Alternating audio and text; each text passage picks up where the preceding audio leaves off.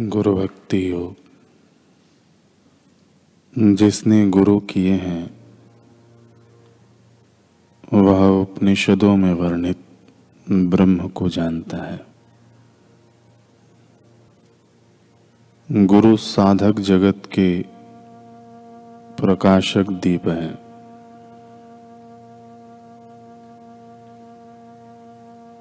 निष्ठावान शिष्य के लिए जो गुरु सुख, शांति, आनंद और अमरत्व का मूल एवं ध्रुव तारक हैं, ऐसे गुरु की जय जयकार हो।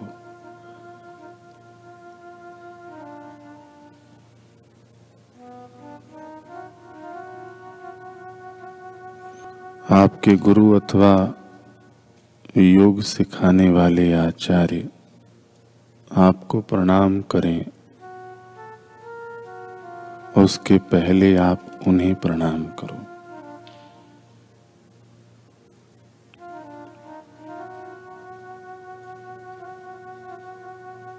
योग के साधक को अपने गुरु में एवं ईश्वर में श्रद्धा और भक्ति भाव होना ज़रूरी है।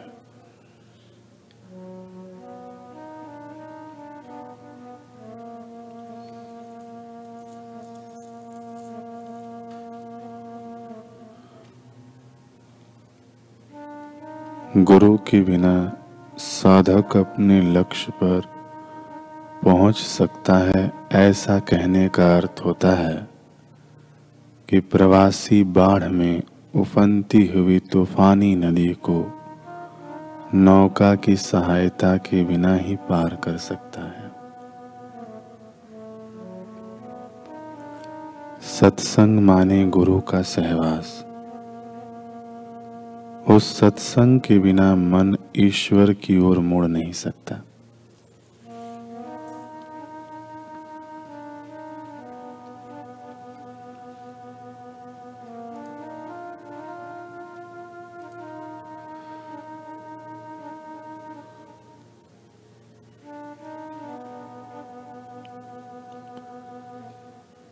गहराई से सोचेंगे तो पाएँगे। कि कृपा निधान और दया निधान। ये दोनों शब्द केवल सुनने में ही एक से भासते हैं, पर वास्तव में कृपा निधान से अधिक दया निधान रसीला है।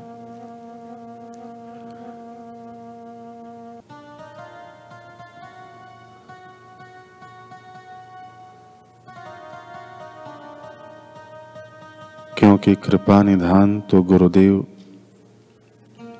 या भगवान तब कहलाए। जब हमने कुछ कर्म किया, जिससे वे रिझे और उन्होंने कृपा की। लेकिन उनके दया निधान स्वरूप में तो केवल दया ही दया है।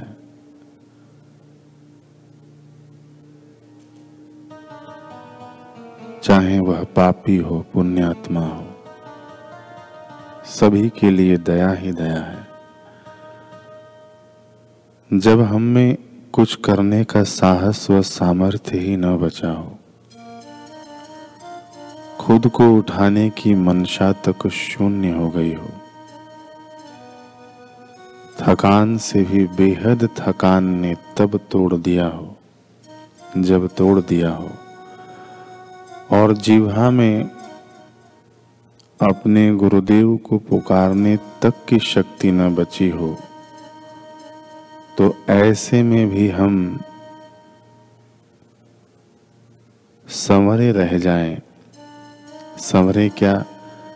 सीधे जाकर मालिक के मुकुट मणि तक बन जाएँ। यह केवल तभी हो सकता है जब गुरुदेव हम पर दया करने लगे हमारी दीनहीनता उनको इतना विभल कर दे कि वे करुणा से भीग जाएँ, वे भूल जाएँ कि हमारे क्या पाप रहे और क्या पुण्य।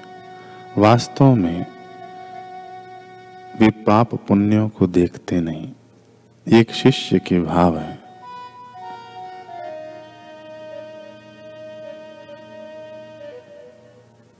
धर्मराज किसका सगा हुआ है? सबूतों की पोटली अपनी काख में दबाए, वह सबका इंतज़ार करता है। ऐसे जैसे उसे दंड देने में ही मज़ा आता हो। लेकिन सदगुरु ऐसे दया निधान है, जिन्हें दंड देने में नहीं, बल्कि केवल दया बरसाने में आनंद आता है।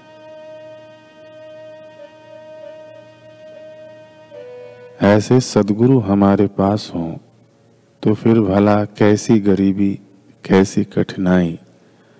हमें तो अपनी उंगलियों के ठेलों से तारों की स्थिति बदल देनी चाहिए। भाई बुद्धू शाह के जीवन में भी ऐसा ही अवसर आया। उसका ईंटों का भट्ठा था, लेकिन पता नहीं किसकी नज़र लगी। कि पिछले काफ़ी समय से भट्ठा फल ही नहीं रहा था। हर बार ईंटें कच्ची निकल जाती और बहुत कम दामों पर बिकती। लगातार हो रहे नुकसान ने उसकी कमर तोड़कर रख दी। उसे कुछ नहीं सूझ रहा था कि क्या करें। पिछले चार बार से कर्जा उठाकर भट्ठा चला रहा था इस बार ईंटों के खराब होने का अर्थ था सब राख हो जाना इसलिए भाई बुद्धू शाह को बहुत चिंता हो रही थी कि कहीं उसके भट्ठे में ईंटें कच्ची न रह जाएँ। पर क्या कभी हमने गुरुदेव के भट्ठे के बारे में सोचा है, विचार किया है? हम भी कब से उनके द्वारा लगाए गए ज्ञान भक्ति के भट्ठे में डले हैं, पर पक ही नहीं रहे। क्यों?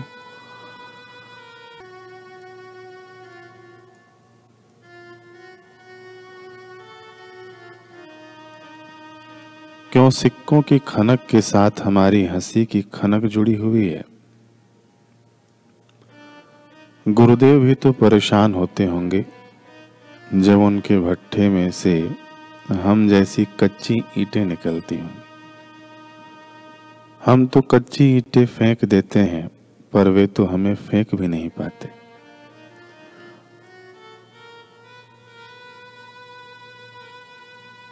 वे लगातार निरंतर मेहनत करते ही रहते हैं। सत्संग के द्वारा, सीख के द्वारा, सेवा के द्वारा हमें पकाने का प्रयत्न।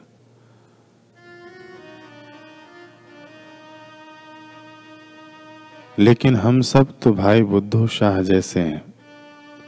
जिसे अपने भट्ठे की ईंटों से तो वास्ता है, लेकिन गुरु के भट्ठे से कोई लेना देना नहीं।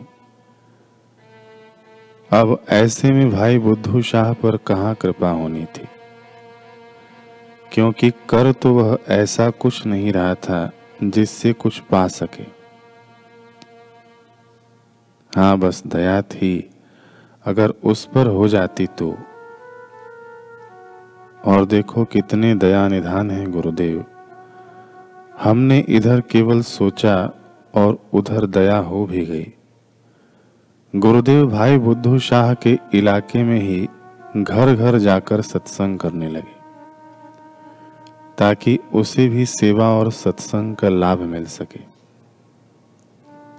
भाई बुद्धू शाह ने सोचा, क्यों ना मैं भी अपने यहाँ सत्संग करवा लूँ? और फिर प्रसाद रूप में, गुरुदेव से यह मांग लूँ कि इस बार मेरे भट्टे से पक्की ईंटें निकल आए यही सोचकर बुद्धू शाह पहुँच गया गुरुदेव को निमंत्रण देने।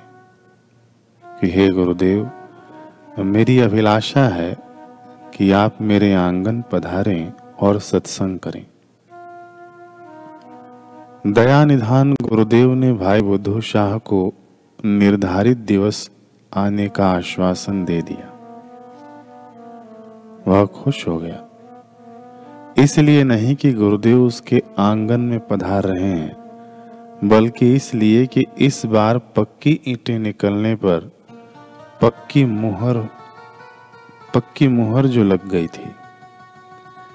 इधर गुरुदेव भी उसके जाने के बाद मंद मंद मुस्कुराने लगे। यही सोचकर कि माना कि बुद्धू शाह हमारे ज्ञान भक्ति का ग्राहक नहीं, लेकिन उसे यह तो विश्वास है कि हमारे वचन देने से उसकी ईंटें पक्की निकलेंगी।